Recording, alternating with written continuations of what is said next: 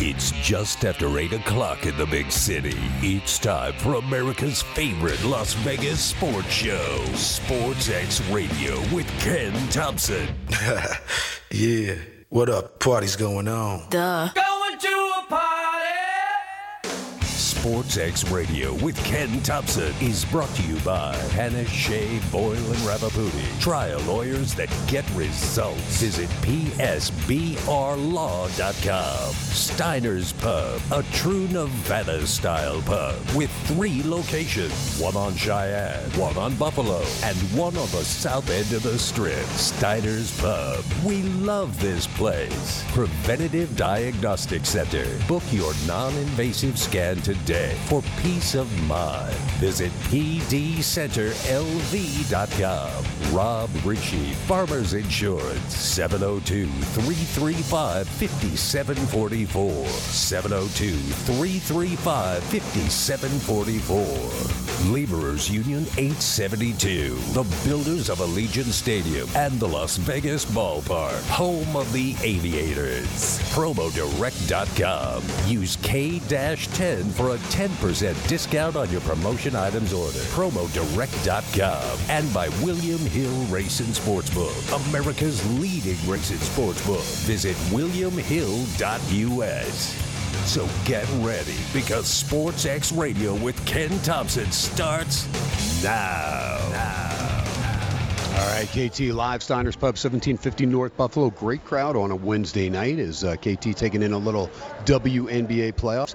Right down the street there, Michelob Ultra Light Arena at the Mandalay Bay. Las Vegas Aces backs against the wall. Need a win against the Seattle Storm to get even one apiece before they head back to Seattle. It's a best of five, and right now the game is tied at 36, but Seattle had uh, as much as an eight-point lead in the first half, so Las Vegas right near uh, right where they want to be right now, at least at the half. Instead of trailing, they are tied at 36. They were five and a half, six point favorites in this game, like they were in game one. Lost game one, and uh, have really not had the lead at all here in the first half, but they did get even, so we'll keep an eye on it right here live at Steiner's Pub. 8168 Las Vegas Boulevard South, right there at Windmill, 8410 West Cheyenne, the original, and where KT is every Wednesday night, 1750 North Buffalo, right there at Vegas Drive. It is Steiner's Pub.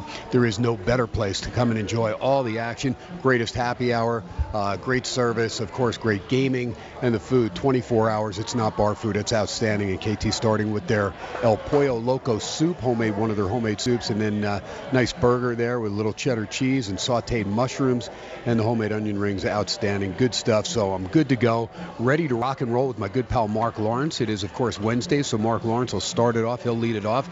Art DiCesare from the Superbook joins me at about 8:35, 8:37, right around there, and we'll talk Major League Baseball, lines, and also college football. First full week of college football games starting tomorrow, then games on Friday bunch of games on Saturday, one game Sunday, one game Monday as we roll through Labor Day weekend.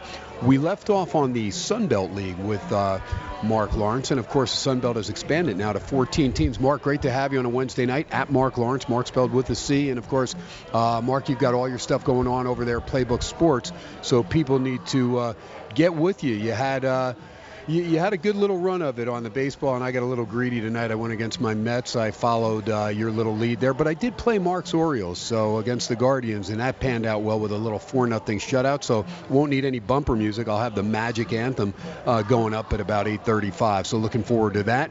But uh, Degrom was an ace tonight, three hitter, and the uh, Mets win it by a score of two to one. It's going to be interesting if they end up playing the Dodgers in the National League with Degrom and Scherzer trying to hold par basically for uh, or hold serve, I should say, for the uh, New York Mets because they're gonna those guys are gonna have to pretty much go unblemished if the Mets are gonna make it to the series.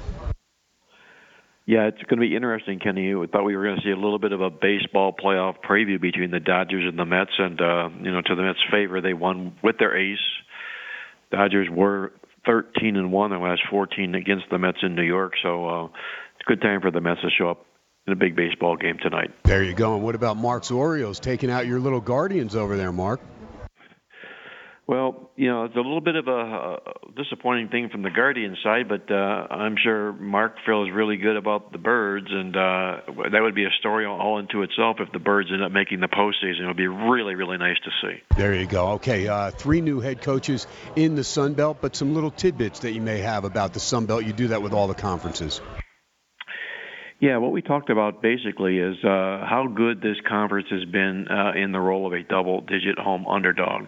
Uh, they've been outstanding, eight, 17 and nine to the money, and they've also been terrific in bowl games. It's the kind of a conference that the teams often look down or look past when they're in a bowl game, and they've really, really shined. In fact, the last 25 teams that go bowling out of the Sun Belt have won 17 of those bowl games. So remember that when it gets to be postseason, the Sun Belt plays to win. Other teams are just there, probably disappointed to be playing the Sun Belt teams. All right, let's start with Appalachian State. They got a big game coming up against North Carolina at home in Boone, North Carolina. Looking forward to that one. That's one of two teams I will be on out of the Sun Belt. Appalachian State going to take a shot at them. I just like the uh, the cast coming back, and Brice, the transfer from Clemson, has kind of fit out and uh, fit in there nicely. And uh, is a pretty good, solid Appalachian State team, and they are tough when they get you home in Boone, North Carolina. Your take on App State? Yeah, Boone, North Carolina is a very, very tough place to get in and out of alive if you're an opposing football team. They take their football very, very serious there, and it's evident by their record. And it goes back even uh, you can go back to the days when they upset Michigan, and it was the, like the biggest upset college football had seen, maybe in memory. But uh, they established themselves as a really, really good football team, and uh, personally, I feel they're the team to beat this year in the Sun Belt as well. You know what, Mark? That running game, the combination of Noel and Peoples last year over 2,000 yards and 18 touchdowns on the ground. Peoples had 14 of those touchdowns, but that is a one-two combo that you don't see in a non-power conference too awesome, uh, too often, and, I, and, it is an awesome combination with uh, Nate Noel and Camerun Peoples. Yeah, it's very, very strong that ground game. It's very, very difficult to beat. They just pound you down. The, you know, they play that style of football and you know it's very very difficult to beat. You know they're going to be one along with Marshall, Appalachian State are two of only three teams in the entire college football FBS group this year that will be facing two FCS opponents this year. So that's a little bit of an edge if you're looking for over under season win totals. Marshall to take on two FCS opponents. Yeah, App State did lose their top three receivers, so we'll see if Brice finds some new combinations this season. Meanwhile, Coastal Carolina, I mean, I love Grayson McCall. This guy's as efficient as can be. Uh, talk to me about Coastal Carolina. They've got a big game coming up on Saturday as well. Your take on the Chanticleers? Well, the Chanticleers really have come out of nowhere, and they've established themselves as a really, really rock solid football team. Grayson McCall, a big part of that. He led the nation in team passing efficiency last football season here, completed 73% of his passes. This football team is for real. I understand they only bring eight starters back, but they're very, very well coached. And if you take a look, I know they played a ton of seniors last year, and they played a ton of playing time. Usually that reverts back the other way. But I don't see that happening with this football team here. They recruit real well. Grayson McCall is they're going to go as far as he carries them, and he can carry them a long, long way. Yeah, I like him a lot, and I like the Chanticleers a lot. Uh, move on down. Next in alphabetical order, Georgia Southern, one of three teams in the Sun Belt that have a new coach. My old buddy Clay Helton. Yeah, how about that? That's a nice hire for a school like this. Uh, you know, we we drew the parallel similar to Joe Moorhead going to Akron. That's going to be a big, big boost for this football program here, and they need it. Uh, they were, they were, they established themselves as being a really rock solid football team, maybe as little as eight years ago, and the wheels sort of fell off when they changed coaches and changed their style of football, and I think that's all coming back right now. Uh, they're what we would call a mission team this year. They were a bowler for three years in a row. They missed bowling in tw- uh, 2021 that makes them uh, a, t- a team that will be really playing with a big, big chip on their shoulder here, and they can make some noise. Watch out for Georgia Southern this football season. And you better watch out for Georgia State. The Panthers pretty solid. Darren Grainger really coming into his own last year. 19, 19 touchdown passes, just four interceptions. He rushed for three more and over 600 yards rushing. So a good one-two combination. Uh, pretty solid running back. A super senior Tucker Gregg sticks, sticks, sticks around as well as uh, Jameis Winston, uh, Williams. Uh, those two guys combining for 1,800 yards on the ground and 18 touchdowns. So the Panthers will come at you in a uh, combination of ways. Jamari Thrash, their leading receiver, is back as well, and they've got a couple solid super senior linebackers in Muhammad and Carroll. Those guys are back as well, and uh, this is going to be a pretty good Georgia State team. They got a big game against Shane Beamer and South Carolina and Columbia. What about the Panthers? Well, they're the type of football team, Kenny, that uh, really, really plays well against teams of their ilk. When they have to step up in football games, is when they sort of disappear. This program started out one in 23 in its first two seasons as an FBS football program, but they've gone 36 and 46 since. So give them their credit; they've really put their football program back together. But remember this: when uh, when they've been a dog of seven or more points under Shawn Elliott 11 times They've not won a football game, nor have they cashed a ticket. So let them play against uh, their same ilk, their same brethren. But when they step up, they could be fade material. There you go, James Madison making the jump up to D1. Curt Cignetti is uh, Cignetti has been their coach the last three years, 33 and five. FCS level now making the jump. What about JMU at the D1 level, jumping into the Sun Belt? Well, JMU for the longest time, uh, just a dominant football team at the FCS level. It's really nice to see them making uh, their debut right now into the in with the big boys. Uh, it remains to be seen now. What they're not going to be able to do is win a conference football title uh, because they, it'd be the transfer rule here. They're not going to be eligible to do just that, but they still can knock off opponents, and they have a lot of a uh, lot of experience against other teams inside this conference here as well. I've used this this this saying this adage quite a bit, and I think it'll uh, apply to James Madison. They will be the kind of football team, this program that nobody inside this conference will want to play because they're very well schooled. They recruit and they're going to be playing well, with their hearts out now that, that they're joining the big boys in the FBS level. There you go. And then Marshall, the Thundering Herd, great tradition there. Uh, Charles Huff running the show there now for the Thundering Herd. And Henry Colombi, a pretty solid quarterback from Texas Tech. This guy's a dual threat, and he can pick him up, put him down. He can throw the ball well. He's a grad transfer, comes in there, tries to restore order there for the Thundering Herd, who come off a seven and six year, five and three in the conference. What about Marshall? Well, tip of the hat to Charles Huff. He did a real, real nice job last year, and I mentioned along uh, with Appalachian State, they're going to be playing uh, two FCS opponents this year, so that should help their win total six and a half on the season here. They're one of the new teams that come over into the conference here, and uh, had they established themselves in the Conference USA before, I think they'll fit well into this uh, Sun Belt Conference here, and I would be surprised if this team is not bowling by season's end. There you go. We'll keep an eye on that. Meanwhile, Old Dominion, another solid basketball school for years and years, but ODU coming into D1 a few years back, and uh, the Monarchs not a bad program under Ricky Rahne. Uh, what about Hayden Wolff, their quarterback? Uh, I believe had the inside track there. What about the Monarchs of ODU? Well, you know they played two types of football last year, really bad to begin with and really good to end. They averaged 36 points a game during their win streak under Ricky Rahne last football season here. He used to be an offensive coordinator with Penn State, so he does bring a lot of uh, a lot of credential with them. They're also welcoming 17 starters back to this football team here. I think this football team has the potential to be a winning t- team, at least on the point spread side of football things. And you know, I believe it's Virginia Tech. Correct me if I'm wrong. They're going to open up with in the first football game of the season. And uh, the thing about Old Dominion is uh, they're going to be very, very tough at home, and this Virginia Tech football team looks very, very beatable this season here. Don't be surprised if Old Dominion takes Virginia Tech down in their season opening game this weekend. Oh, that would be bad news for Hokie fans, no question. And uh, that game, I believe, is scheduled for Friday. In fact, I look it is. It's a 4 o'clock Pacific time, 7 o'clock over on the East Coast where you are. Right now, Va Tech, it is 7 all around Vegas, 48 the total at ODU. We'll keep an eye on that one.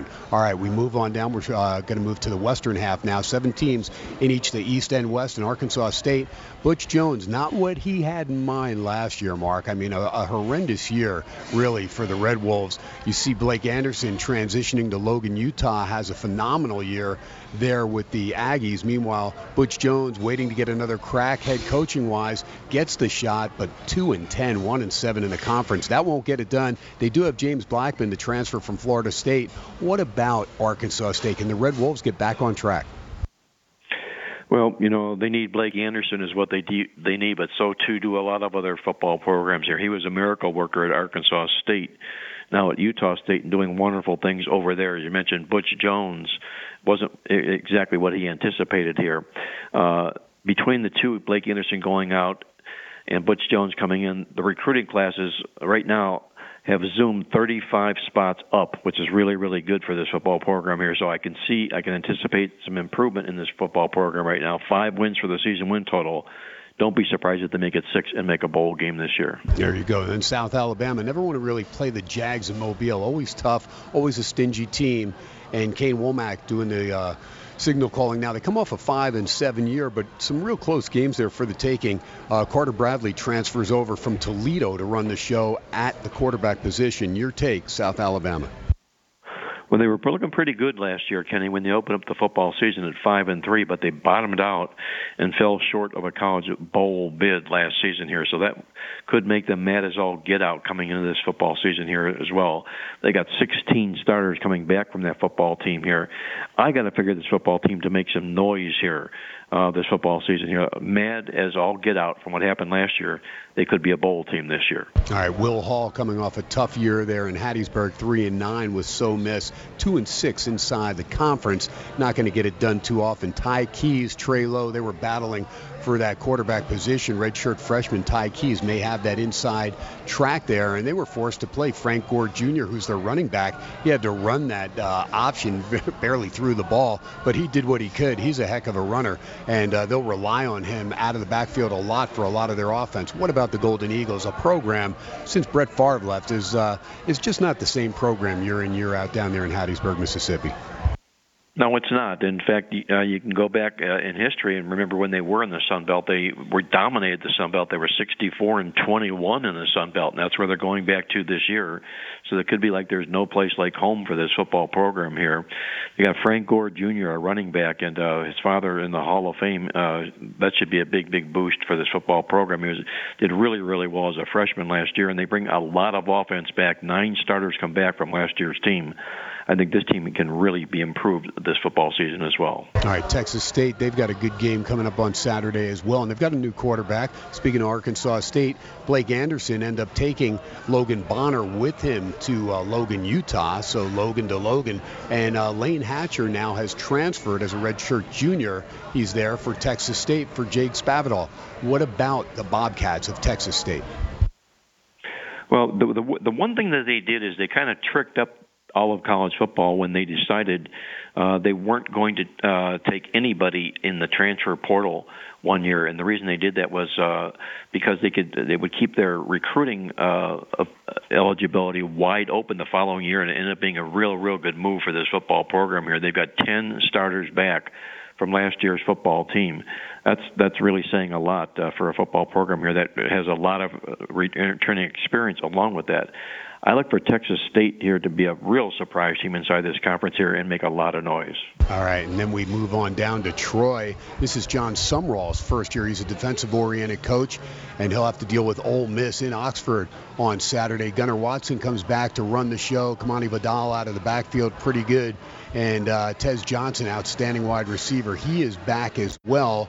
Uh, on the defensive side of the ball, they have Carlton Martial, who is back at middle linebacker at a 20, 127 tackles last year, and then Javon Solomon, 11 sacks. So Troy has some key players coming back, including some super seniors. They'll have to be ready to go to Ole Miss. They're getting a ton of points. But what about Troy? What about the Trojans?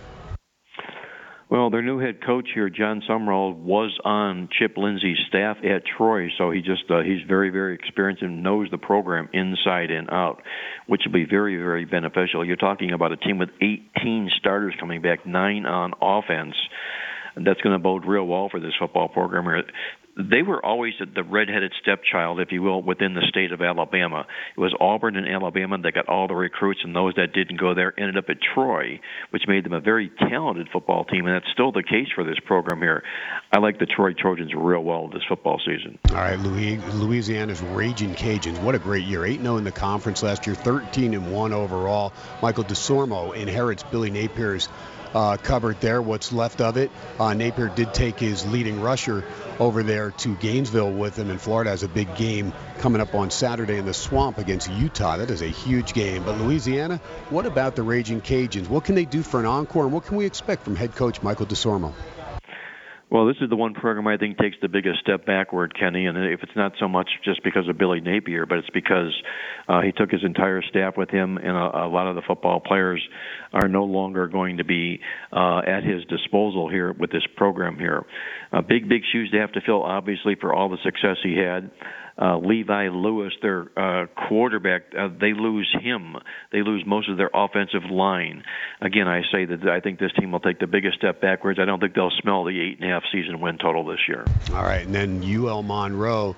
Terry Bowden, my good buddy Joe Lisi's good friend, Terry Bowden, doing a nice job. I, I, when you say that and you look at the overall record, four and eight, two and six in the conference, but they were in several of those games that they lost, and coming off an 0 and 10 campaign, pretty solid job by Terry Bowden.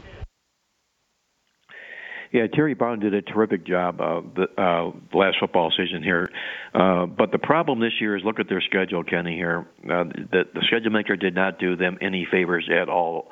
They're one of seven teams that will be playing a total of seven road games this year, and you can't expect to go for, from uh, being a cellar dweller to improving and surprising, and then continue that climb uphill when you have to go out on the road seven times in, in the course of a football season here. I think it's back to the norm for this football program. The odds makers did a good job when they slapped up two and a half wins for their season win total here. They didn't get overexcited about last year. I think it's a good solid number, two and a half wins for Monroe this football season. All right, let's jump into some action. We've got some games tomorrow, some big ones. Backyard brawl back intact. West Virginia Pitt. What about it? Two USC quarterbacks going at it. Kedon Slovis, JT Daniels. Right now, Pitt minus seven and a half, 51 and a half. The game's in Pittsburgh. Narduzzi's boys, they lose Pickett, but again, grabbing Slovis, pretty good. But I like West Virginia. I think that's too many points. It's a rivalry game. They haven't played it in a while, but I like uh, all those points with West Virginia. I took a shot, and I took a shot at them on the money line.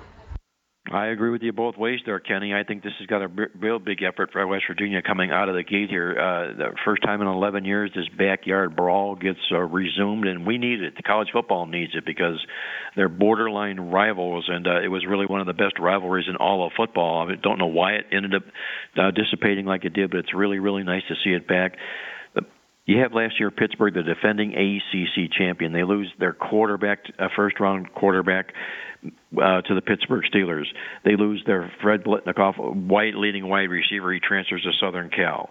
You got West Virginia coming in here. Hungry as all get out right now with Neal Brown, and he's also got a quarterback. I think that could be a big difference maker for this program right now. In JT Daniels, uh, he's raving about the way he's been playing here. The, uh, the best quarterback that he's seen remember Daniel started at Southern Cal and he started at Georgia. He's going to he's going to end up making helping to elevate this football program. I see the upset in this football game on uh, when they played this football contest. All right, that makes me feel good. What about Penn State and Purdue? Did not get involved, but it's up to that three and a hook now. Penn State don't like road dogs laying three and a half opening game, but Penn State's defense always seems to be a little bit ahead of teams that are not known for defense in the Big Ten. And this is a Big Ten opener, 53 and a half the total. I do respect Jeff Brohm and the offense there. Aidan O'Connell coming back uh, ran the show pretty nicely, and Sean Clifford, you know, when he was healthy, he was okay. And you get Keyvone Lee coming back as well. He had 8.2 yards per carry. Uh, you also get uh, Parker Washington, pretty solid receiver, but importantly, they get Mitchell Tinsley, the leading, uh, second leading receiver actually for Western Kentucky, but over 1,400 yards, 14 touchdowns. He transfers to Penn State. Uh, Purdue bringing some good guys back, and Charlie Jones, pretty solid wide receiver from Iowa, transfers over inside the conference to Purdue. Right now, Penn State in West Lafayette, minus three and a half, 53 and a half. Mark. Well, as you know, I'm not the biggest uh, James Franklin fan in the, in, in the world, Kenny, here, and I think this football team can be exposed. Last year, they won seven football games and they went uh, to a bowl game, despite the fact despite the fact that they went backwards offensively and defensively. They improved straight up and against the spread, but went backwards offensively and defensively. Statistically, that's a formula for disaster. And I think it'll catch up with Penn State this year. I'm a big, huge Jeff Brohm fan. He's a terrific dog. He's 15 and 6 in his career, taking points in conference games. I see the upset here as well. All right, real quick, we'll duck in a couple of the big boys for Saturday. Notre Dame, Ohio State. This line getting out of control. Brad Powers played it at 10 and a half with Ohio State. 17, 17 and a half you can actually find in this game. Is that too many points, Mark, to give the Irish right now? Uh, pretty much 17 here in Vegas, faraway places. I did see it get up to 17 and a half. Totals 59 from the horseshoe. Well, Brad played the game at ten and a half, he, obviously he knew what he was doing. Uh, you could see, see which way the, the football line was going to go, and if ten and a half was the right number, seventeen and a half is ridiculous. Uh, person has to has to jump in on the value with Notre Dame like this. Ohio State's getting a lot of ink, a lot of press. They're going to be a very, very good football team. I think hands down, easily the best team in the Big Ten Conference. But you still have a team in Notre Dame that recruits daylights out of football talent. They're a very, very talented football program here. It's just way far too many points here. They've lost by more than 17 points. Only 10 times has Notre Dame. Uh, in, in, the in the course of my database here, I got to grab the points with the Irish. All right, I'll, I'll, I'll agree with you there because I think it's gotten out of hand, and I hope I can find a 17 and a half on game day. We'll see if the Ohio State can, money continues to flood in. Uh, last one, Utah at Florida in the swamp, and we had. Uh, Bill Riley, the voice of Utah, on the show last Friday on the Friday Football Fiasco, and he gave us some great information that Utah was preparing for this game by upping their temperature indoor facility to 90 degrees, putting on swamp coolers to get the humidity, and then blaring the sound as loud as they could to get ready for the noise in the swamp. Uh, they got a pretty good quarterback in Cam Rising, outstanding running game with Thomas and Bernard, and probably two of the best tight ends in the country in Kincaid and Kuithe, although uh, Bill's saying that uh, Kuithe would do more uh, wide receiver positioning this year. They did lose Devin Lloyd, but they brought in Florida transfer Mohamoud Diabate, who had 89 tackles. Transfers from Florida said he fell in love with the team and, and uh, Kyle Whittingham's style uh, when they were beating up on Oregon in that Pac-12 championship game, and then that wild 48-45 loss to Ohio State in the Rose Bowl. Uh, Diabate's going to know all about Florida's tendencies, even though Billy Napier comes in there, brings his running back. But Utah at Florida, Anthony Richardson now running the show. Montrell Johnson's that running back we're talking about, over 800 yards and 12 touchdowns. Your take on this one? This is going to be one hell of a game. Utah at Florida, and Utah was a dog, and now they're up to three even everywhere pretty much here in Vegas, Mark. Well, once again, if you, uh, if you believe that the first number was the right number, there's a lot of value to the Florida Gators in this football contest here, and I like them for a couple of reasons. Number one, uh, this is the role where Billy Napier shines. He's terrific as an underdog. He's been the dog 18 times. He's only lost to the spread six times in that particular role. What I really like about them is they are what I call a red-faced bowler, and what those are, simply put, is their teams that ended their season in a bowl game last year. They were favored by seven or more points and they got upended and lost in embarrassing fashion. These teams really give everything they've got in a season opening game uh, to take uh, that egg off of their face, and that's the role that Florida will be in this particular football game. Utah surprised the Pac-12 last year by winning the conference championship now all of a sudden uh, they go from the hunter to the hunted, and uh, I think you're going to find Florida targeting Utah in this football game here. I see the upset with the game. There you go. Good stuff. Is Mark going to go with the hometown Gators? Mark, let everybody know how to get the plays, how to get the newsletter, how to get involved with that free coffee club deal. Lay it on us. Well, Kenny, as you know, our, our football newsletter came out uh, uh, today, Wednesday, and we have comprehensive write-ups on every one of the games. It's uh, we just put a lot of work and time and effort into these write-ups here. You read them, you're going to learn a lot about every football team playing this weekend. You can download that online at playbooksports.com. If you want to subscribe to any of our publications, I'll also throw in a free coffee club with my daily sports e-newsletter that's complimentary on me in your voice in your email box, I should say, each and every day, daily through the Super Bowl. You can check it out all online at playbooksports.com. No question. Colleen did her homework. Uh, she's the backbone of uh, Playbook Sports and does a great job. Marc Lawrence just takes all the credit, but you know, keep it in the family. It's all good, Mark. We'll talk to you next Wednesday, pal. Looking forward as we get into not only the college full schedule of next week, but also the NFL, and we've got that Thursday night opener, Buffalo at the LA Rams defending Super Bowl champions. Mark, great stuff as always. Appreciate you, bud. My pleasure as always, Kenny. Be well, stay safe, and enjoy the games. There you go, and that'll do it for the first segment. We'll come back. Art Dice 21, baby. Arthur DiCesare going to join us from the beautiful Westgate. Yes, he's a supervisor over there at the Superbook, and we'll talk plenty of college football and, of course, update the Major League Baseball. We'll do that all when we come back. SportsX Radio rolling live from Steiner's Pub, 1750 North Buffalo. KT in the house. You miss any part of the show, archives are now put up. Apple Podcasts, Spotify, and SoundCloud. And all you have to do is go to those, or if you follow at Ken Thomson87 or SportsX Radio on Twitter, they'll be tweeted right to you. We are live from Vegas, live at Steiner's Pub. Ken Thomson coming back. Mark Hoke. You'll recognize the music when we do come back, and we're coming back with Art Dice right after this. Keep it right here on 720 AM, 101.5 FM. You're listening to SportsX Radio on KDWN. Something magic happens every time you go. You make the magic happen. The magic of Orioles baseball when the game is close and the O's are hot. There's a thundering roar from 34 to give it all they got. And you never know who's gonna hear the call. Every game there's a different start. That's the magic of Orioles baseball.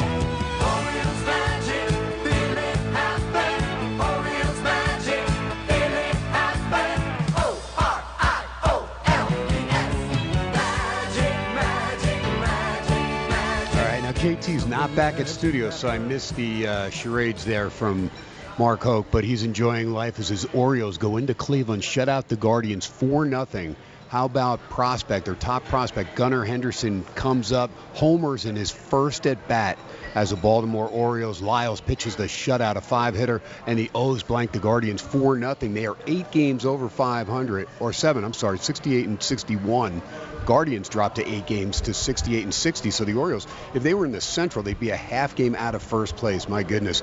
But they are closing in on a wild card, and September starts tomorrow. So we'll see how things pan out. Yankees trail three to two right now in Anaheim after seven. And with that note, we bring in the Yankee fan. That's right, he's one of the best in the business. Art Dice 21, baby. Arthur DiCesare, big time Westgate supervisor over there in risk management, but he's there to help you out if you make it in. And uh, do not forget about the Westgate Super Contest. It is back and better than ever. The Ultimate Pro Football Handicapping Challenge is back for its 35th year with more ways to win and over $1 million in guaranteed prizes. This year's Super Contest features 11 in season contests, including two nine week contests, plus an overall champion. That is 12 ways to win and a total 100% payback. And backed by popular demand, the winner take all $5,000 entry Super Contest Gold. And do not forget that you have that chance there at the uh, second half Super Contest reboot. And uh, you can sign up now through September 10th only at the world famous Westgate right there, 3000 Paradise. It is great to have you, Art Dice, Arthur DiCesare. My goodness, man, the Orioles just continue to play great ball. Uh, the Orioles and Houston with the best records in the American League since the All Star break, and your Yankees still limping to the finish line. Played a little better for a while. They need to get this one against the Angels. Top eight, they trail at three to two, but Judge continues his torrid pace at an MVP run with 51 dingers already. Art Dice, great to have you, pal. What about Major League Baseball? Let's start there before we get into the college football. Yeah, KT, it's a pleasure to be here with you. You know, as far as my Yankees go, there's really no drama. I mean, I, they're not going to lose the division. Obviously, they're going to be in the playoffs. Honestly, at this point, they're not catching Houston for the best record in the American League. That's not going to happen. The only drama left with the Yankees is can Judge break Roger Maris's American League home run record and team home run record. I mean, literally, that's it. That's the only drama that's left. Obviously, you want to keep guys healthy. You don't want any injuries down the stretch here. But, you know, the Yankees are really just going to limp to the finish line here. That's just the way it looks. And speaking of those Orioles, those Orioles are incredible. They're two games out of a wild card. And, you know, I was looking at it today. They're obviously the team that they're right behind is Toronto. They have 10 games left with Toronto, and they're already six and three against Toronto. So, you know, Baltimore is going to have a chance to decide this on the field. It's not going to be one of these things where these teams in front of them conduct them. They're going to get a lot of chances to play Toronto. And like you said, they call up Gunnar Henderson, they call up DL Hall, who's another top prospect. The Orioles have nothing to lose. They're feeling themselves. And God bless the Orioles. I think they're actually going to get in. There you go. And they went on the road tonight. Now they're 31 and 37 on the road. They played very well at Camden Yards. But if they're able to somehow even out that road record uh, you know, before it's all said and done. Well, you know, or come within a, a, game or whatever, 40 and 41, you know, whatever they need to do to get close to 500 on the road, because that would include some victories more than likely north of the border against Toronto. But yeah, I'm pulling for Mark Zoes, and they're exciting and it's fun. And and again, that uh, that Orioles Magic song, I thought I'd maybe hear it like 20 times the whole year. I've heard it like 20 times in the last 26 games or whatever it is. It's it's just unbelievable. I've got, like I said, I've got a buddy uh, up in Reno doesn't even like baseball, but he just likes he just bets on the Orioles every day because he knows if he turns on SportsX Radio and hears that Orioles song that he won another bet. I love that. That's amazing. But yeah, you know there, you know there is still some drama left in baseball. Um, you know, sticking in the American League, obviously a team that the Orioles played tonight, Cleveland. I mean, Cleveland now, you know, the, you can almost put the White Sox to bed. The White Sox are now five games back.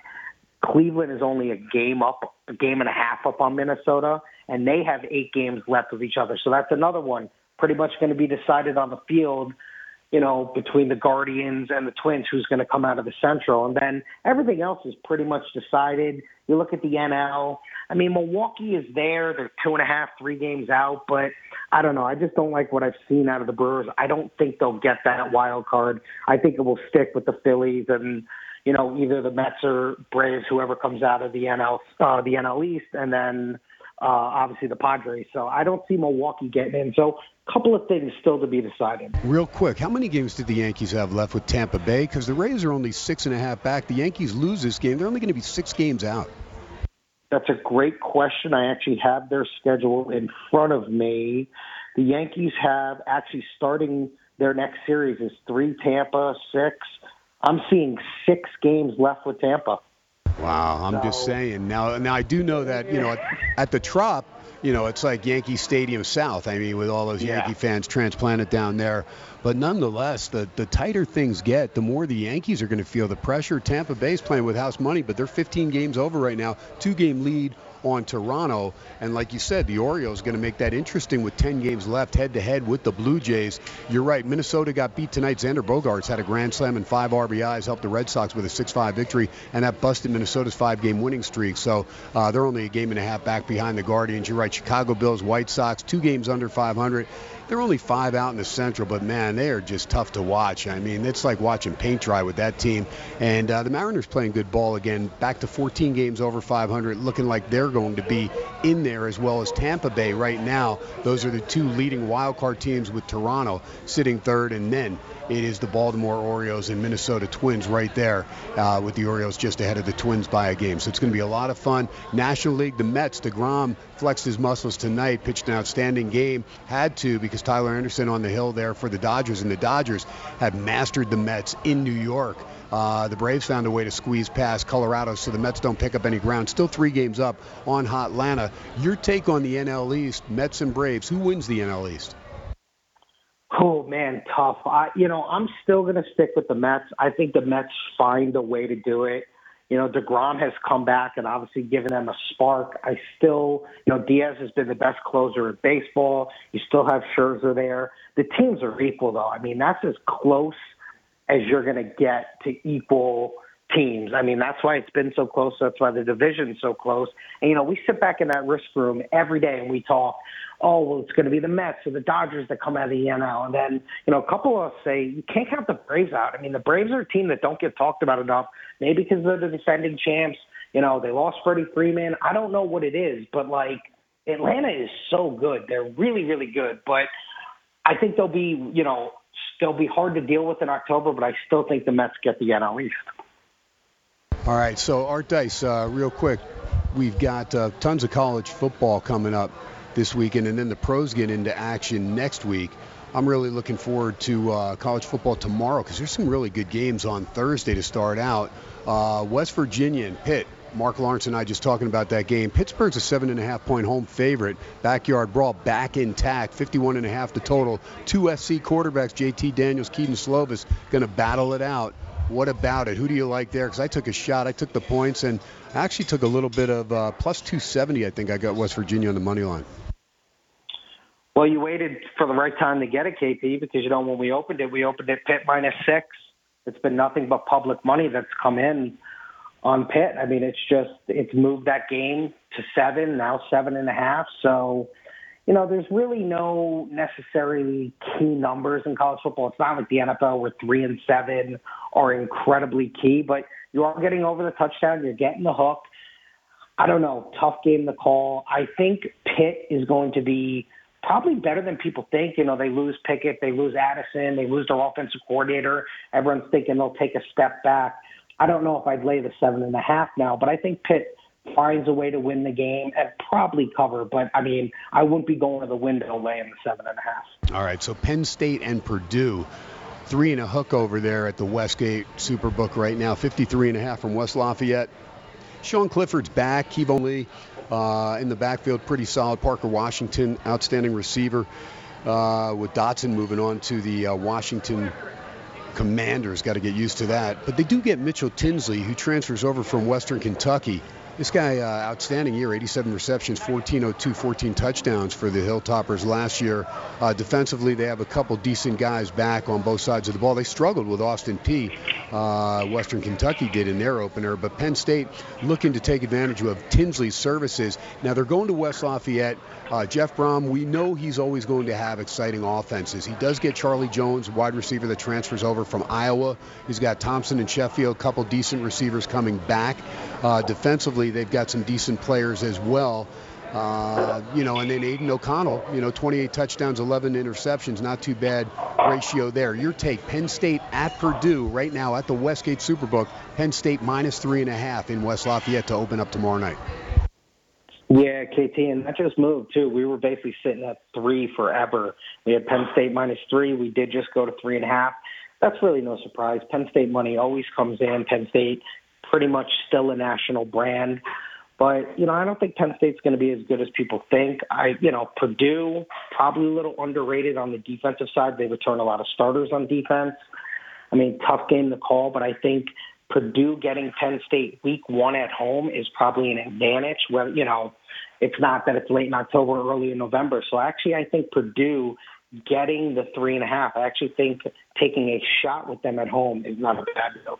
I can see it. What about Central Michigan? This is a pretty good Chippewas team, a team that could challenge for the western half of the MAC.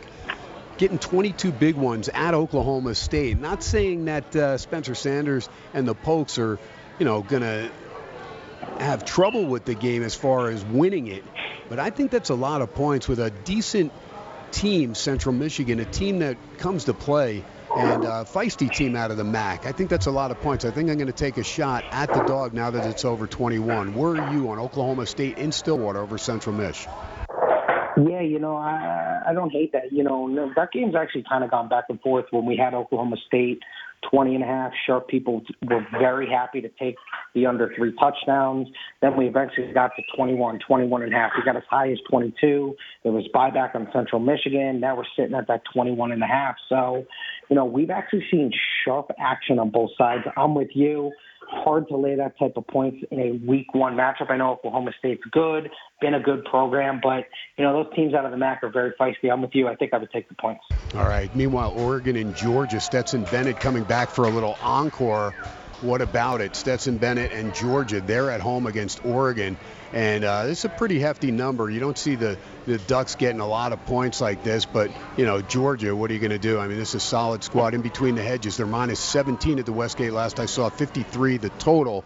Uh, the Ducks do bring back pretty solid defensive player in Sewell. Noah Sewell's outstanding, and uh, he'll lead the way there. Uh, Jamon Hill as well. The nickelback is back, and Steve Stevens, a safety, pretty good as well. Byron Cardwell, we'll see what he can do on a full-time basis with Bo Nix now running the quarterback position position, transferring in from Auburn.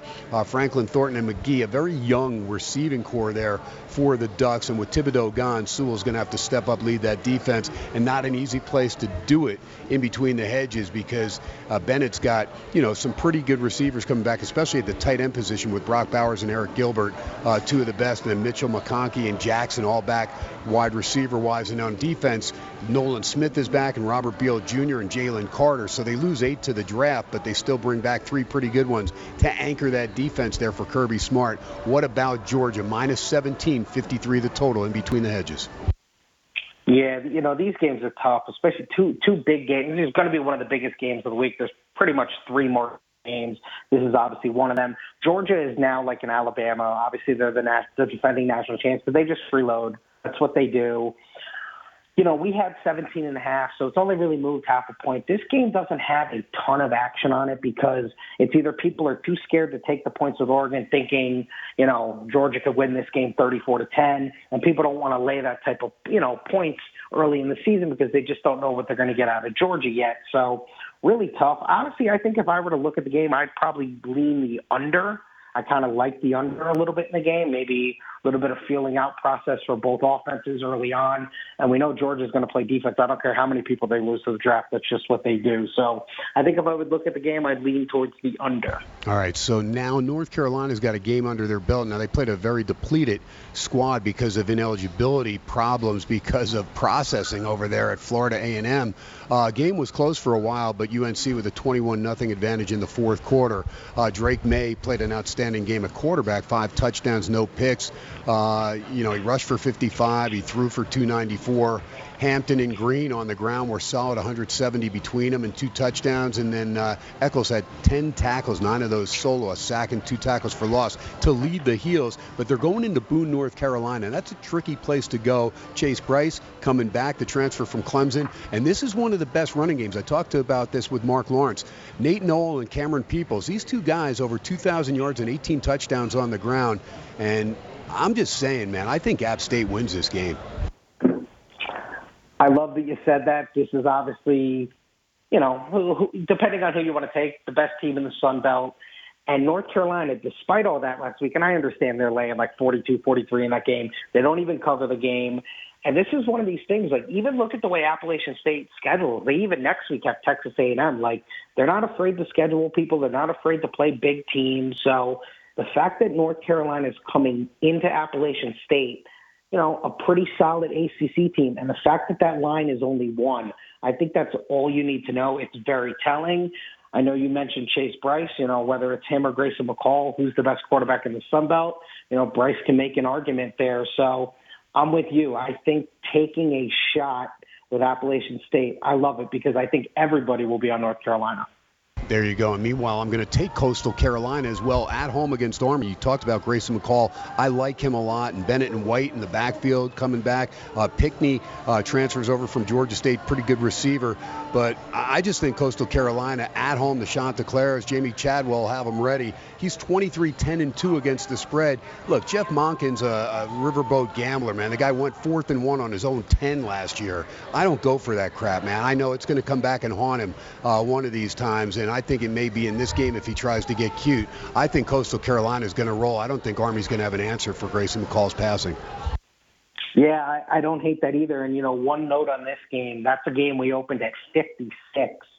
Total now sitting 53 and a half obviously Army Army usually gets under money because of the way they control tempo and the way the clock runs. They're always running that option.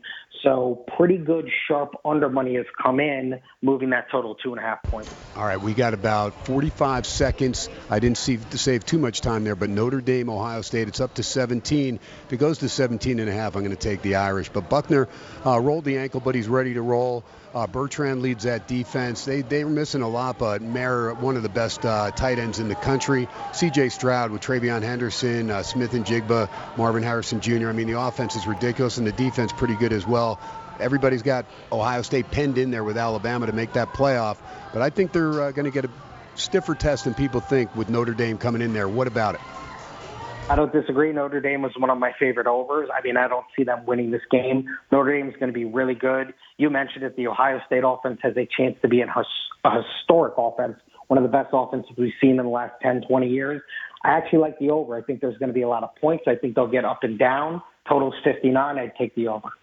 He is Art Dice, baby, at Art Dice 21. Hour number one in the books. Get over to the Super Book. It is outstanding, folks. And you got that super contest coming up. One hour in the books, 101.5 on the FM side, 720 on the AM side. Ken Thomson, live, Steiner's Pub. Keep it right here, KDWN. You're listening to SportsX Radio. We'll be right back. Welcome back from halftime. It's just after 9 o'clock in the big city. Time to continue America's favorite Las Vegas sports show, Sports X Radio with Ken Thomson.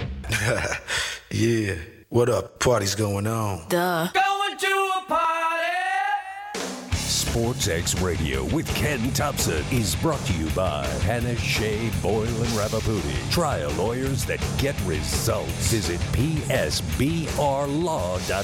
Steiner's Pub, a true Nevada style pub with three locations one on Cheyenne, one on Buffalo, and one on the south end of the strip. Steiner's Pub. We love this place. Preventative Diagnostic Center. Book your non invasive scan today for peace of mind. Visit pdcenterlv.com. Rob Ritchie, Farmers Insurance, 702 335 5744. 702 335 5744. Laborers Union 872, the builders of Allegiant Stadium and the Las Vegas Ballpark, home of the Aviators. PromoDirect.com. Use K-10 for a 10% discount on your promotion items order. PromoDirect.com. And by William Hill Racing Sportsbook, America's leading racing sportsbook. Visit WilliamHill.us.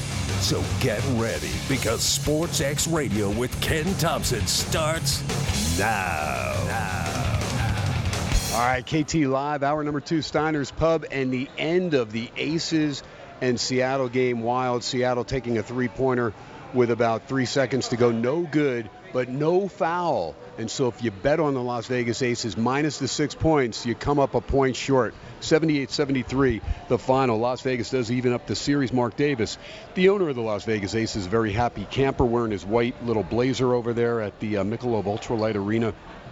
Las Vegas 78, Seattle 73. Chicago also evens up their series with Connecticut 85 77. They do cover at home the five and a half in a game that stays under the 164 by two points. And uh, the Vegas game 169 and a half. That game only hits 151 78 73. We'll get with Chuck Hayes in just a sec. Let me run down uh, the other scores because did not get to uh, go over that Richard Badge Findlay Toyota out of town scoreboard. Milwaukee matinee style. They beat Pittsburgh six to one. Can't gain any ground on the Cardinals, who in 13 innings win in Cincinnati 5 to 3. San Diego behind Musgrove matinee win up in the Bay 5-4. They beat the Giants. Mets double up on the Dodgers 2 to 1. Degrom was sharp. Dodgers only three hits in that game. Tyler Anderson didn't get any run support. Mets win it by a score of 2 to 1. And Atlanta squeezes past Colorado. Lost 3 to 2 to the Rockies last night. Beat them 3 to 2 tonight in Atlanta. Philly will get a win. Falter the lefty pitching a really solid game in Phoenix. 11 to 1 right now. Philly rolling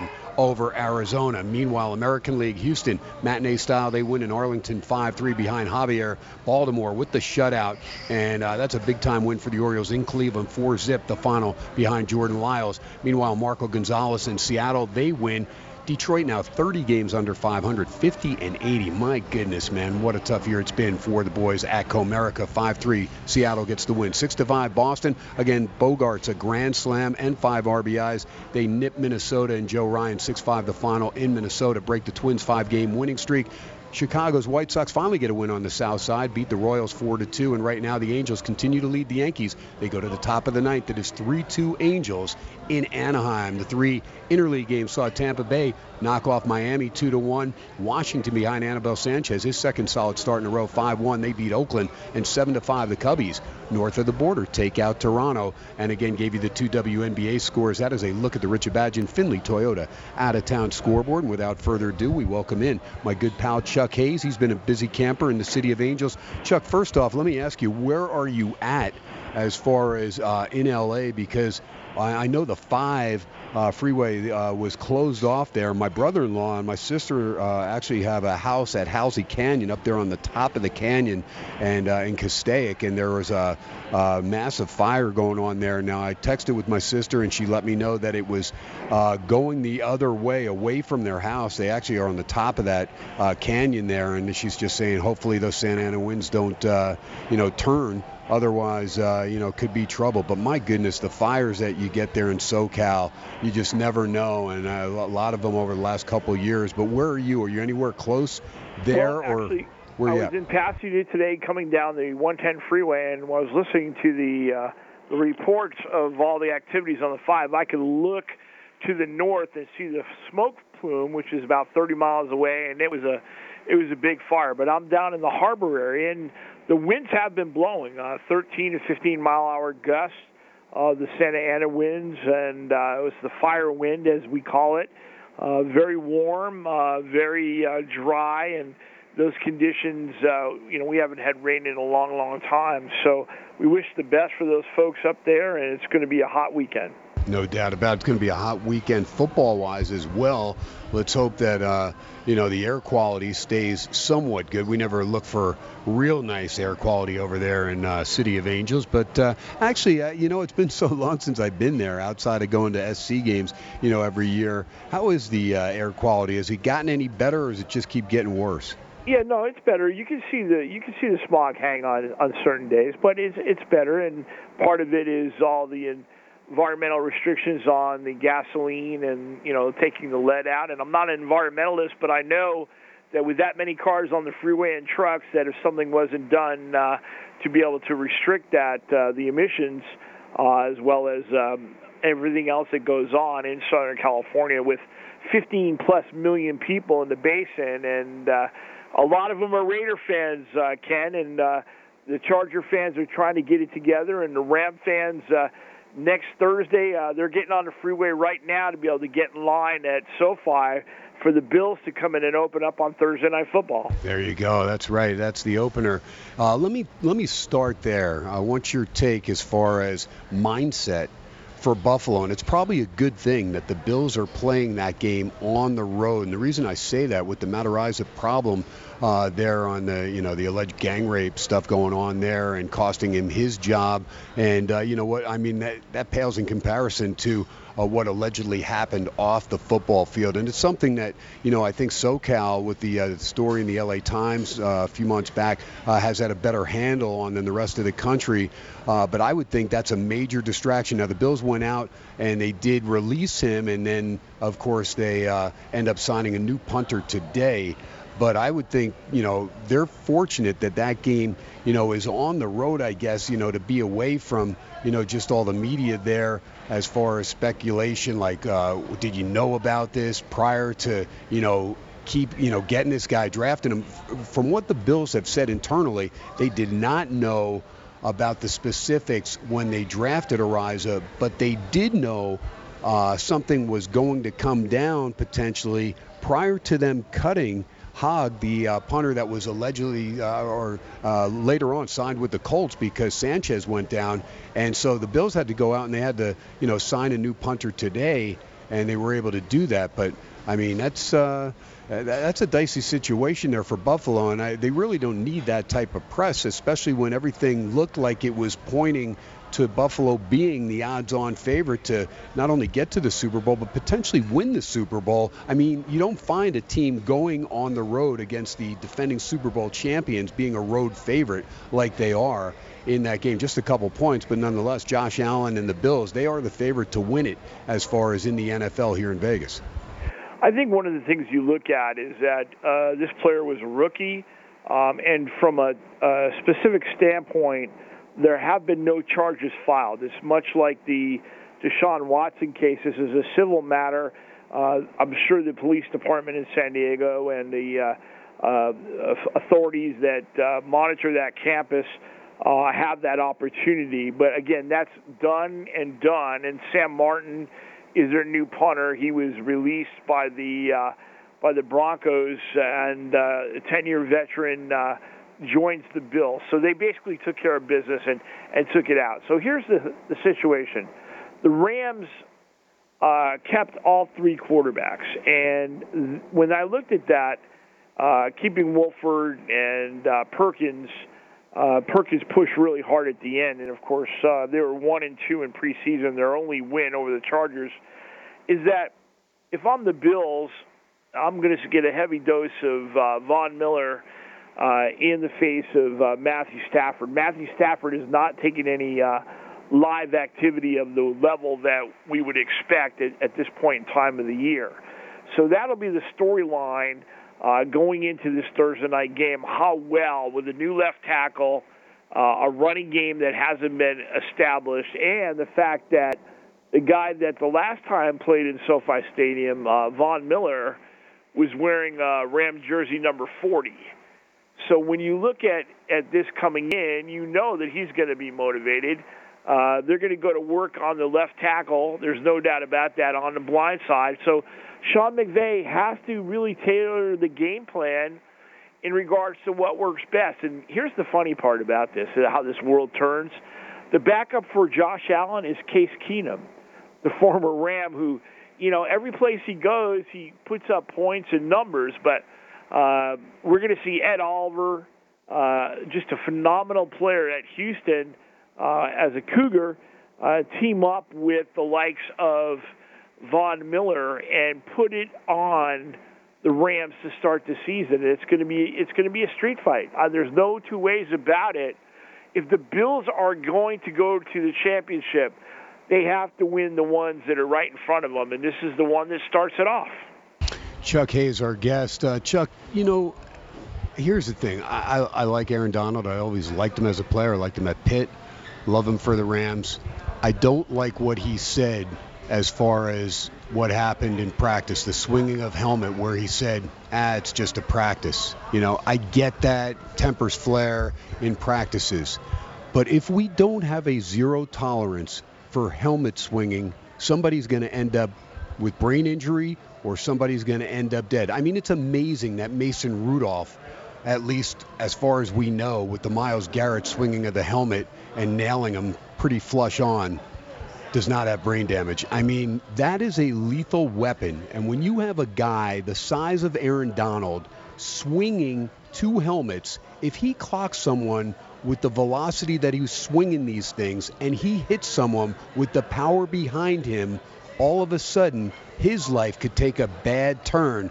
I think the NFL, although I know teams have to, uh, you know, uh, police themselves as far as practices, this is where the NFL needs to step in not lay down a suspension, but bring it to the forefront and say, this needs to never happen again. We are laying it down. This is a warning now. We're going to use this as a springboard to make sure that nothing does happen because we're fortunate that nothing happened. Had Aaron Donald hit two players from the opposing side there, Cincinnati, and hurt them, then what are we looking at? I mean, this is something that you know it. You you know the game of football. These helmets are heavy. They are, and when you have a guy 280 pounds that's built like Aaron Donald, if he swings that sucker, somebody's going to be knocked out or worse? I'm just not a big fan of you have that inner squad, uh, inner scrimmage, inner team, if you will, because the coaches are pushing. They're on the field. They're yelling. You're, you know, you, you see it from Hard Knocks. You, they're competitive and they're pushing, pushing, pushing. And you know, the fact that last year the Rams won the Super Bowl and probably the Bengals feel that they were right there is something that they probably could have won.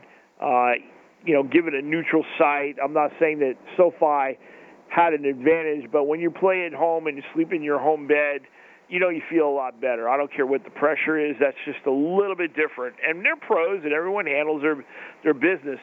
But again, I've been at uh, those uh, training camps, and they've had those scrimmages. I was there um, when the Chargers and the Rams practiced, and it was intense. It was you could tell it was personal on a lot of matters. And where does it get personal?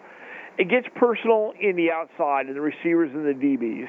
And then once that starts happening, because they talk more outside and showboat and spin the football and do all the things that they do, and then it starts getting into the interior. And if someone takes a cheap shot or someone goes for a lower leg uh, whip or something like that, that's when the push and shove starts happening and the next thing it's on. And again, you what do you ha- what do you do? You get kicked out of practice? I mean, in the NFL, in a game, if something like that happens, you're ejected. You're fined and possible suspension in order. In a practice camp fight, nothing goes on. All right, uh, so let's take a look at this Rams team. I wanted to get your take. Robert Woods, now a member of Tennessee. Odell Beckham Jr., a member of that uh, Rams Super Bowl championship team. He stepped in, he kept his mouth shut, and he did his job, uh, you know, in big ways last year. And now Allen Robinson is the heir apparent uh, to Odell Beckham Jr. Robert Woods, Allen Robinson II, or Odell Beckham. Who would you rather have at that position? Well, again, Beckham's hurt and Woods is no longer there, so you're going to go with the one that's there now. And unfortunately, because of the fact that Stafford did not have a lot of work uh, in camp with him, was limited. We really don't know what the connection is like. You, you got to take take it together. One thing I do know is that they kept Lance McCutcheon uh, as the third receiver, and Bryce Perkins and him had a great great relationship. So that's a plus. But when you look at it and you see Robinson and you see Ben Skowronek, um, and uh, Van Jefferson is going to start on the uh, on the injured list. I'm not sure when they'll have a chance to activate him and, and what that timeline looks like regards to it. So you're going to see uh, the opportunity for the Rams to uh, push Tutu Atwell, make or break time for him. Uh, Higbee, the tight end, is going to be backed up by, by Hopkins. And then when you look at uh, Kupp, he'll get a lot of work because that's the guy. And then Skowronek, the receiver from Notre Dame, who's a Cooper Kupp clone, will add to that. Uh, so that's where we're at. Allen Robinson, a lot of potential, but execution and going up there and making that that clutch catch. You know, Robert Woods, you could set the watch by him and know what you were going to get. The uh, Bobby Wagner situation, how is that working out? How does he look in practice? Again, these guys did not push in practice. They gave them veterans. They, I mean, it was almost as if they took the San Antonio Spurs, um, Popovich style of, uh, you know, we're going to practice when you want to practice, that kind of thing. Uh, a lot of guys in sweats, a lot of guys in helmets and pads, and yeah, they got some thud in, but again, to the ground, you don't you just see that in regards to the practice dummies. Same thing with Jalen Ramsey. He's he's been a guy that's that's been slow off the mark in regards to that, getting better. Um, again, uh, Ken, it's it's it's what they what they do.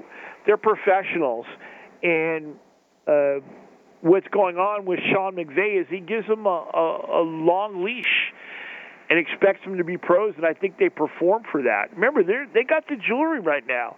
Every move that they made coming back has worked out for them, and so you know you look at this this team and and you say, what can we do better?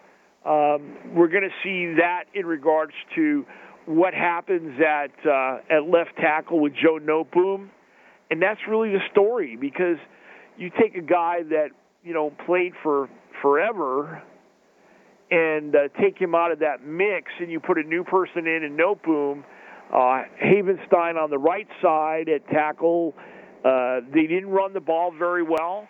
Their tight end play is a little bit thin uh, in regards to you know Higbee as a run blocker. You're going to see a lot of jumbo, another offensive lineman. That's what he does to get the to get the offense going. He'll he'll bring in three tackles and double tight ends and get some push to get Akers and Darrell Henderson going so that um, Matthew Stafford can play pass and, and find Cooper Kupp in the seams or hit Robinson deep.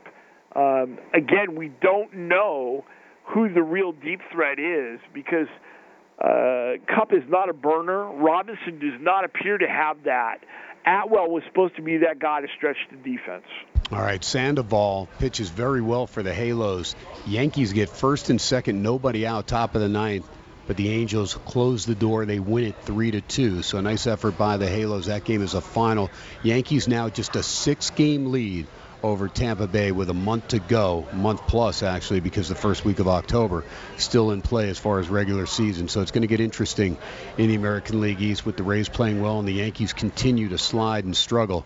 And uh, nice effort by the Halos shutting the door tonight and getting the win. If you played them plus 165 over here in Vegas as they beat Gerrit Cole and the Yankees only getting three hits in that ball game. Ken Thomson, Chuck Hayes, as we roll on through talking Rams. Now let's move over to the team that the Raiders will be opening against at SoFi. It'll be that Los Angeles Chargers team.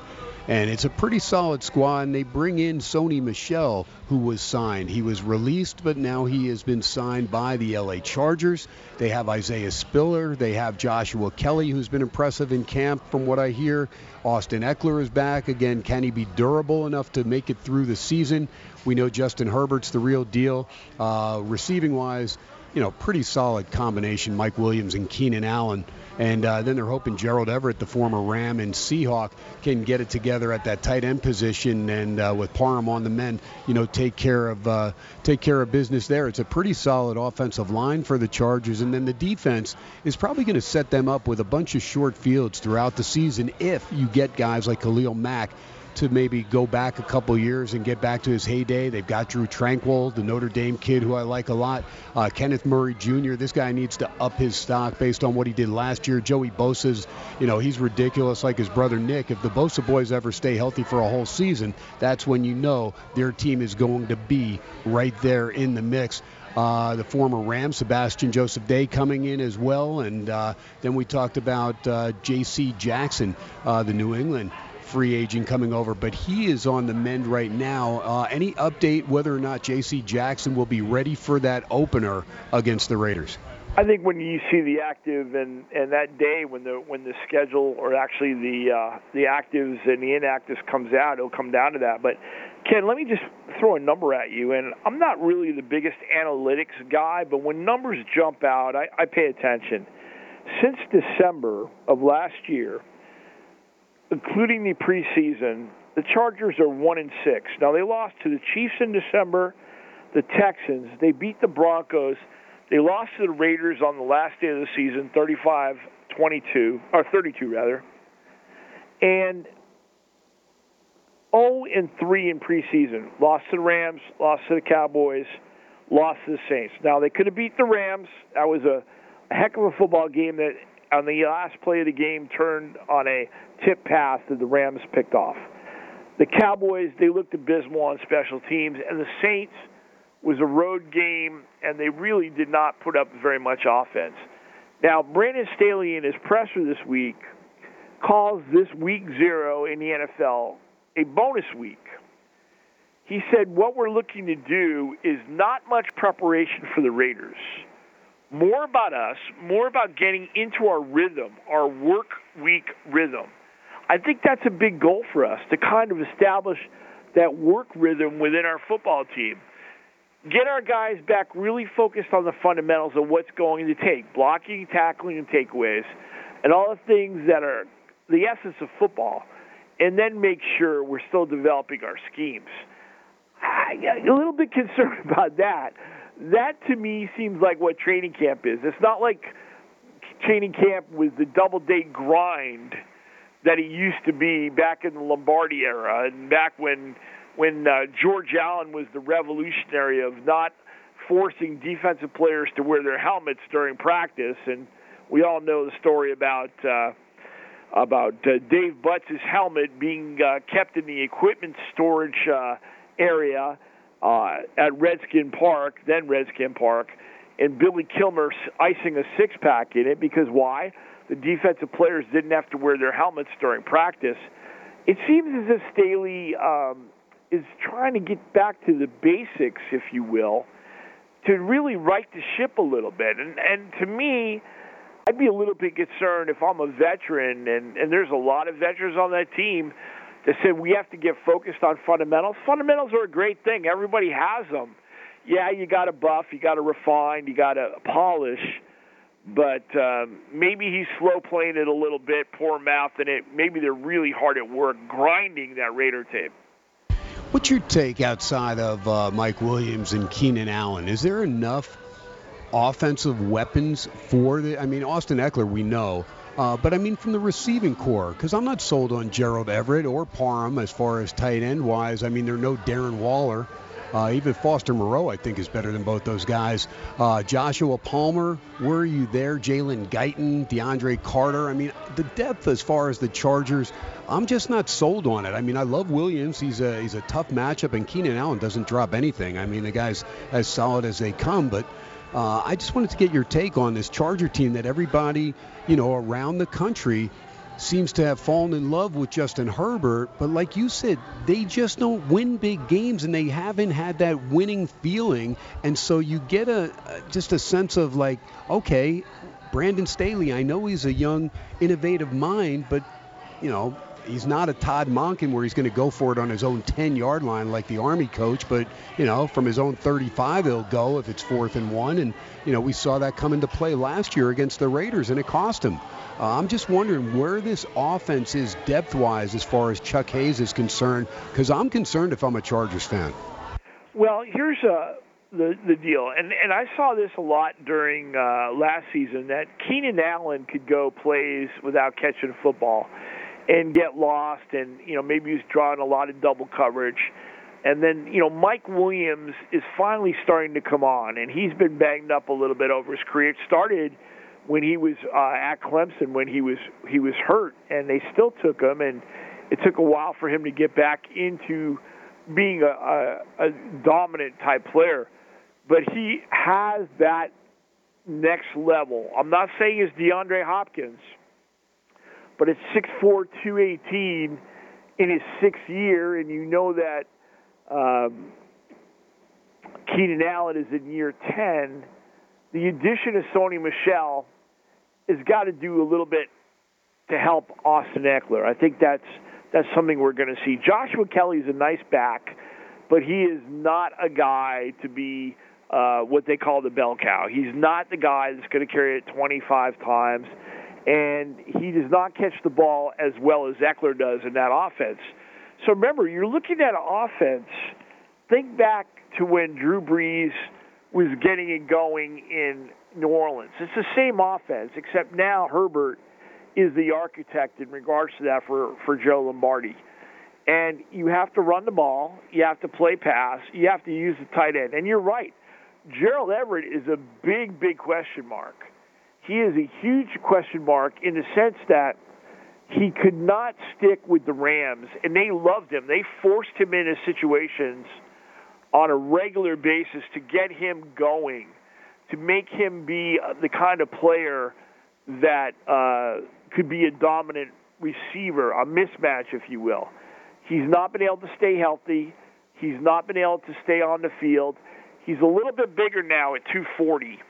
And uh, the veteran out of South Alabama in his sixth year, it's going to be weird to see this, Ken, and it'll be strange when you see he wears number seven, a tight end wearing number seven. Sometimes this numbers game I don't really like. I, I'd, I'd rather see a a tight end in the in the 80s to uh, to 89, if you will, or back in the day, I guess the only guy that really was a tight end of any note that had a different number was Pete Retzlaff, who wore 44 for the Eagles back in the day. That one, go to the YouTube highlights on that one. But you're right, and Parham, you know, again last year was hurt in that game. Uh, in that Thursday night. I think it was a Thursday night game where he had the neck injury and they took him to the hospital. Thank God he was able to recover from that. But you're going to be looking at a team that is going to be questioning itself a little bit a little bit during this. And when you get hit in the mouth, as the Raiders are going to hit these guys in the mouth coming off a 4-0 preseason, everybody knows that, you know, the Raiders, you know, they come and play with swagger and uh, when the uh, Chargers played the Cowboys in preseason, there was a ton of Cowboy fans there, and it was loud. And I can guarantee you that the Raider fans will be three times as loud when they come in on September 11th at SoFi Stadium. So it will be as if the Chargers are playing a road game. They're going to crank that video board up. There's going to be more noise. And sometimes I wonder if it's not a huge distraction for Justin Herbert and the uh, Charger offense when they're on the field.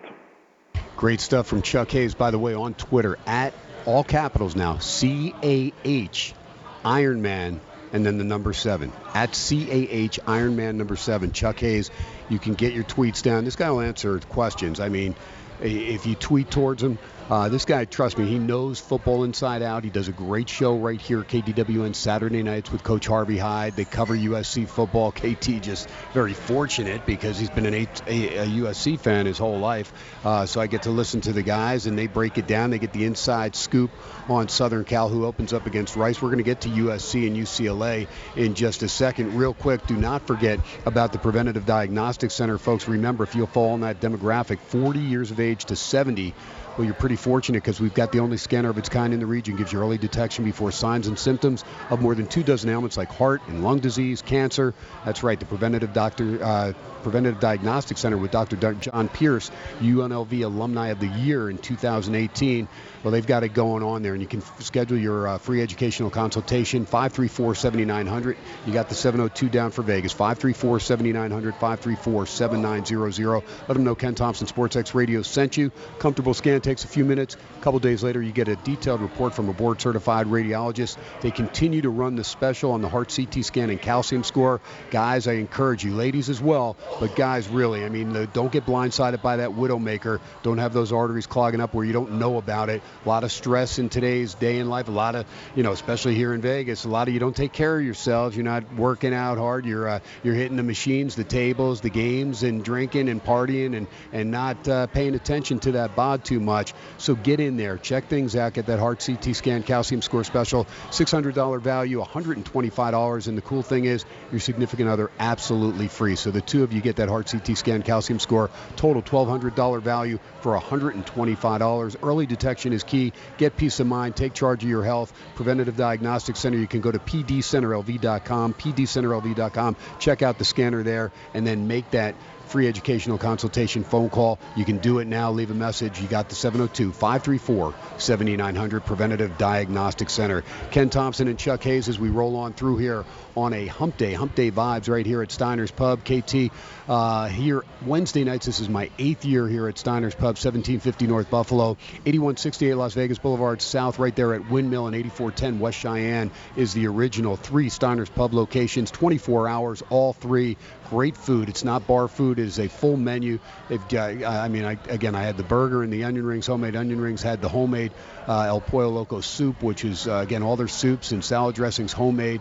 It doesn't get much better than that. You've got the gaming right there, long bar, and then you've got the uh, marquee board. When you come in, you can see which machines have been hitting and uh, which ones have been hot of late. They've got it all lit up over there. And the sports, they'll replay the game. So if you're somebody that works graveyard and you get off, you know, eight in the morning, you're like, ah, there's no games on. Yeah, they'll replay those games. So this Angel Yankee game, the Dodger game, they've got the packages on all the sports, and you come in, it's dark. You have no idea what time it is, and that's why they say sometimes in Vegas, there's no need to have a clock.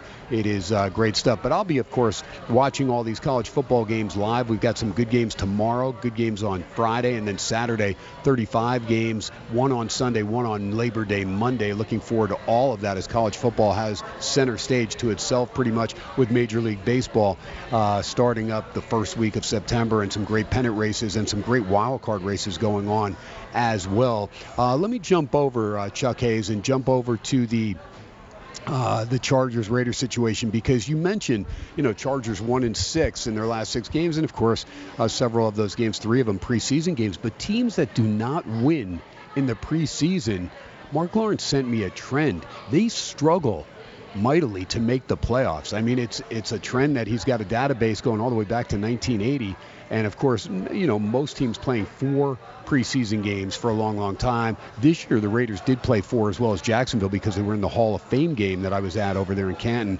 Uh, but the other teams playing three games. The Raiders, as you mentioned, finishing four and zero. Oh. And I don't think that was, uh, you know, something on the docket as far as uh, you know, Coach Josh McDaniels wanting to win all four uh, preseason games while he was trying to figure out his roster. But you know what? Hey, what the heck? You'll take it and you build that winning tradition and uh, try and you know get this team to consistently think of themselves as a playoff team. They made the playoffs last year under Bisaccia after he takes over for Coach Jon Gruden. Derek Carr still at the helm. Josh Jacobs looks like he's in midseason form.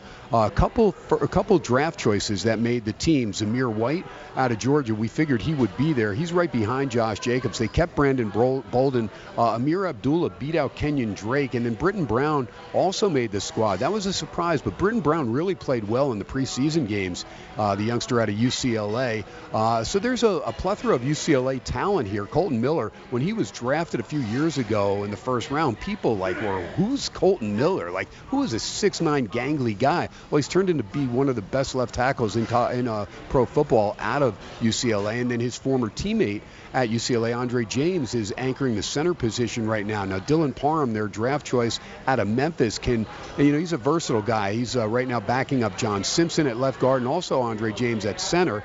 Uh, Lester Cotton Sr. turned things around and he moves into right guard. They cut Leatherwood, so right tackle right now belongs to Jermaine Eluemunor. And then Thayer Munford Jr., the seventh round pick out of Ohio State, he is the backup right there, and he really showed well in the uh, preseason as well. Leatherwood was picked up by the Chicago Bears, and that saves the Raiders a complete hit on the salary cap. They dodge most of that bullet, so that leaves money out there. And a lot of folks saying, you know, the Raiders, why they're in uh, as far as looking at more offensive line help, uh, remember that uh, Ndamukong Suh is out there, and he may be someone also that the Raiders will take a look at. They did get Jonathan Hankins and Bilal Nichols, who they got from the Bears during the offseason. Uh, that both those guys now have about eight days of practice under their belt. Chandler Jones and Maxx Crosby, that's going to be a 1-2 tandem if those two guys stay healthy to get in on opposing quarterbacks, and they need to pressure guys like Justin Herbert. That is key. But the Raiders also making a lot of moves in the secondary. Nate Hobbs moves into that left cornerback position, and Trayvon Mullen was traded to the Arizona Cardinals yesterday. And, uh, you know, Chuck, that was the one that surprised me. Not so much that Leatherwood got waived, but really that. Uh, you know that that surprised me. Trayvon Mullen getting traded. Now I know he was banged up, had a couple uh, different little injuries there as he went into camp, and just wasn't able to, you know, produce on the field. So McDaniels and company figured, you know what, let's get a pick for this guy. Now they get a seventh round pick, which could be a conditional sixth round pick depending on how he does, Mullen does over there with the Cardinals. Uh, but your take as far as some of the moves, Raiders wise and also Chargers wise, as far as roster moves. Well, I think a coach comes in and he's got a, a contract and he can make moves – uh, and look at something of a younger player. And you know, again, against the cap, we don't know exactly the numbers on that. I don't, in fact, but you know, everybody's got a board, and everybody sits up there, and there's a grade on them, and you come to a consensus. Uh, in regards to how it stands right now, and is that player a better player? Can he work in our defense better? Does he do something different? What's he like in the in the dressing room? Um, you know, uh, Isaiah Pola-Mao from SC making the making the team as an undrafted free agent. You know, there must have been a hunger there from from Isaiah that overcome the bad taste in the mouth that was last year's four and eight SC season. And so he he's a contributor. Maybe he did a great job on special teams you know, you look at these kind of things, and again, I, I, I go back to Hard Knocks. When you watch Hard Knocks, and if you know football, you can see the things that coaches and front office people think are important versus the show part of it. There are little subtleties that you see, um, how that team responds to a quarterback. What happens when uh, when uh, a kid starts making tackles on special teams and he's a free agent or he's an undrafted uh, or a low draft rookie, and all of a sudden he's leading that team and, and, and he, he gives them a lift. I think that's what a coach comes in with a, a you know long term contract, if you will, and you know again in the terms of Jerry Glanville for NFL stands for not for long. But when you have a new GM along with a new head coach and they're turning a roster over and they know what they're looking at and they've sat together hours upon hours upon hours looking at film and knowing that they want to get to a certain number and saying, okay, you know what? Midweek cuts happen all the time now. It never used to happen in the NFL. It ha- players get released all the time now, moved up from a practice squad or sent down or cut or physically unable to perform. And it's a chess match, and it's a long chess match. So you got to be patient you got to have a vision. You have to understand what you're trying to accomplish as a football team because I think chemistry is a lot less important today than it once was when you had six preseason games and a smaller roster. All right, so uh, let's shift now to college football. USC and UCLA both opening this week at home and no headline games. Southern Cal at home against Rice. UCLA taking on Bowling Green. Let's start with the Bruins. Uh, you know, Chip Kelly's got a squad, like you said, the uh, non conference schedule you know, rather lackluster to say the least. But uh, you know, they got to take care of business. They can ill afford to falter to any of these teams. What about the opening game with Bowling Green? Dorian Thompson Robinson, super senior over there now uh, at quarterback, looking to be healthy. Jake Bobo comes over as a grad transfer. Uh, they've got some other players that have come over, including uh, the twins over there, Gabriel Murphy and Grayson Murphy. Uh, both these guys pretty solid last year, and they're going to help that defensive line. But uh, also Darius Uh, who was a leading tackler. Uh, you know, so you know, there's a lot of uh, Mountain West guys coming over to help out UCLA uh, and, and, Chip Kelly. Uh, what about the offense? What about this Bruins team? What do you expect from UCLA? They were eight and four last year, six and three inside the Pac-12. I think the ceiling, you know, may be a little higher than most people think with Charbonnet back in the backfield. I mean, I know they lose a lot receiving wise, but again, we don't know how the transfers are going to pan out. What's your take on the Bruins? Here's here's the way I see it in regards to uh, what that team accomplished in 2021. First of all, the bowl game that they didn't play against NC State, I think, hurt them in this marketplace. They lost that opportunity. They dominated USC 62 to 33. They beat Cal the next week 42-14 to finish at 8 and 4. And they're on the rise. Can you imagine being SC in the Coliseum in front of only 68,000? That, to me, I still can't believe that actually happened. They did not ride that train hard enough, I feel, during the off season to be able to create that enthusiasm. They beat LSU at home. Um, they beat SC. They beat Cal. They, they lost to Utah.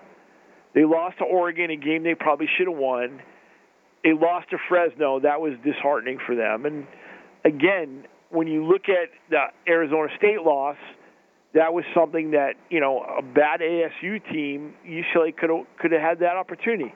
So now, what do you read about in Los Angeles, or what do you hear all the time?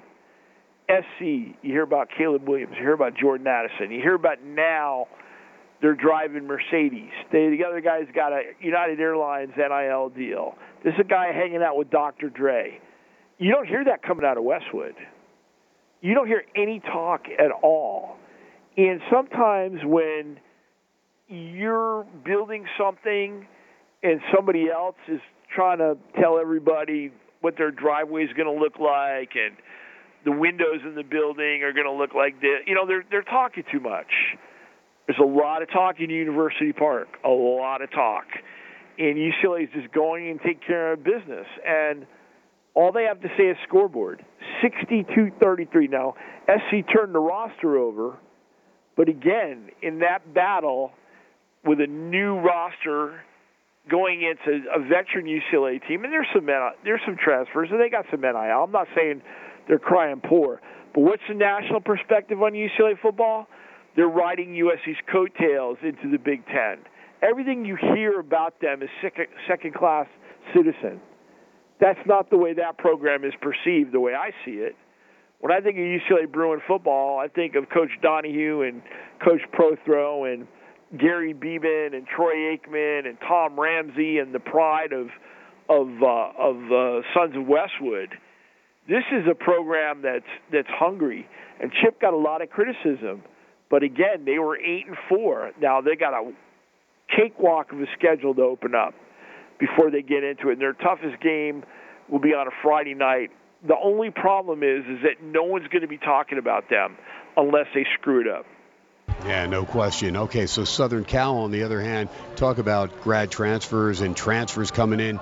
Caleb Williams at quarterback, Travis Dye comes over from Oregon, Austin Jones from Stanford uh, in the backfield, Bobby Haskins, big left tackle from Virginia, Brendan Rice comes over from Colorado, Jerry's kid. Mario Williams also from Oklahoma, and Jordan Addison transferring in from Pitt.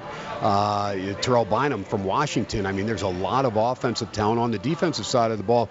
You told me that uh, Shane Lee looking good. The grad transfer from Bama, Romello Height, also comes in from Auburn, so some SEC talent there. Uh, I think Southern Cal's got the potential to, you know, be pretty good, but they've got to take care of business on the field. They open with Rice, then they go to Stanford. They get a pretty good Fresno te- team uh, back there at the Coliseum with Haener at quarterback still, and Tedford now back at the helm there for the Dogs. Then they go to a tricky place up there in Corvallis, and Jonathan Smith has it going on up there, and we know that's been a house of horrors for SC several times over the last 15 years uh, as far as making a trip to Corvallis. Home games against ASU and Wazoo, then at Utah. Any chance in your mind, or is it a good chance in your mind, that Southern Cal is 6 0 before they go to Rice Eccles Stadium? You know, Ken, it's going to be very interesting, and I'm be in the box on on Saturday, and I'm going to look at a lot of things. I'm looking at personnel and how many players get reps, what their body language is on the be- on the bench.